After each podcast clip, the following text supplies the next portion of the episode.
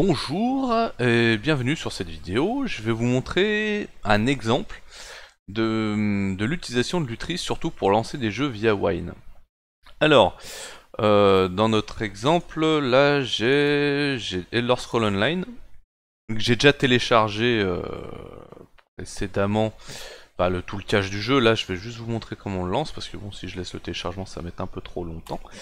Voilà, donc on va lancer déjà euh, Lutris. Voilà, donc j'ai essayé avec l'Epic Game Store, hein. vous voyez ça fonctionne. Apparemment il se lance. Pas.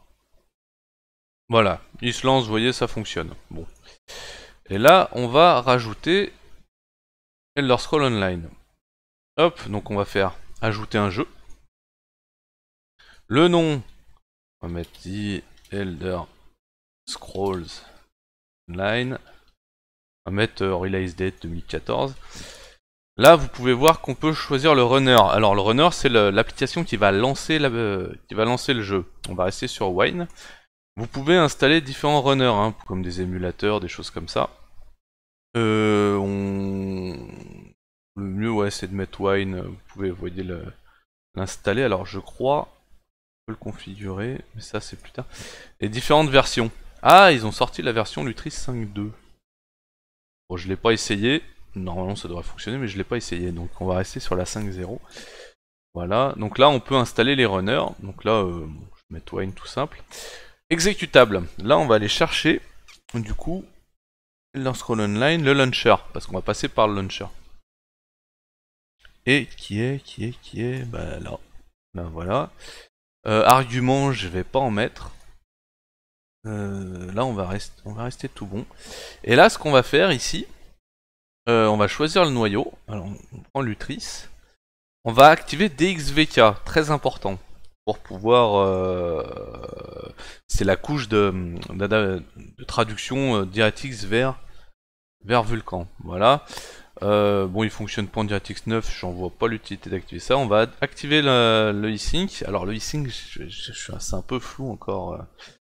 Euh, pour moi, mais en tout cas je l'active parce qu'il y a de meilleures performances en tout cas dans ce jeu. Voilà. Euh, le support, là c'est euh, support manette. Support manette. Le reste, le reste on n'y touche pas trop. S'il y a un truc qu'on peut faire, on peut mettre le HUD. Le, eh ben, il est où le HUD? Voilà, hop, hop, on DXVK HUD. HUD.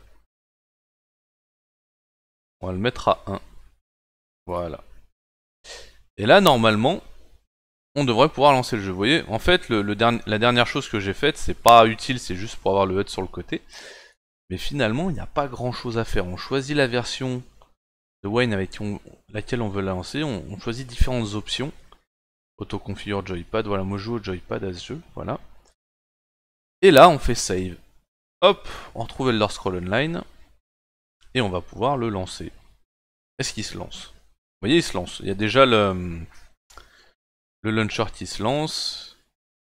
Et on va lancer le jeu, on va voir s'il se lance. Et vous voyez, on a le petit HUD sur le côté, en haut à gauche qui va vous donner un peu les stats les stats du jeu, comme le nombre d'images secondes.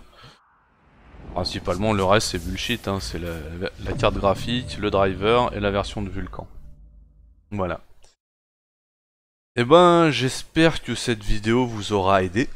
Aidé pour, euh, lancer vos jeux. Ça c'est juste un exemple, hein. il y a beaucoup plus de possibilités euh, pour lancer un jeu. Mais voilà, ça vous donne un exemple de comment configurer simplement un jeu sous, pour lancer avec Lutris. Voilà. Passez une bonne journée, à plus tout le monde.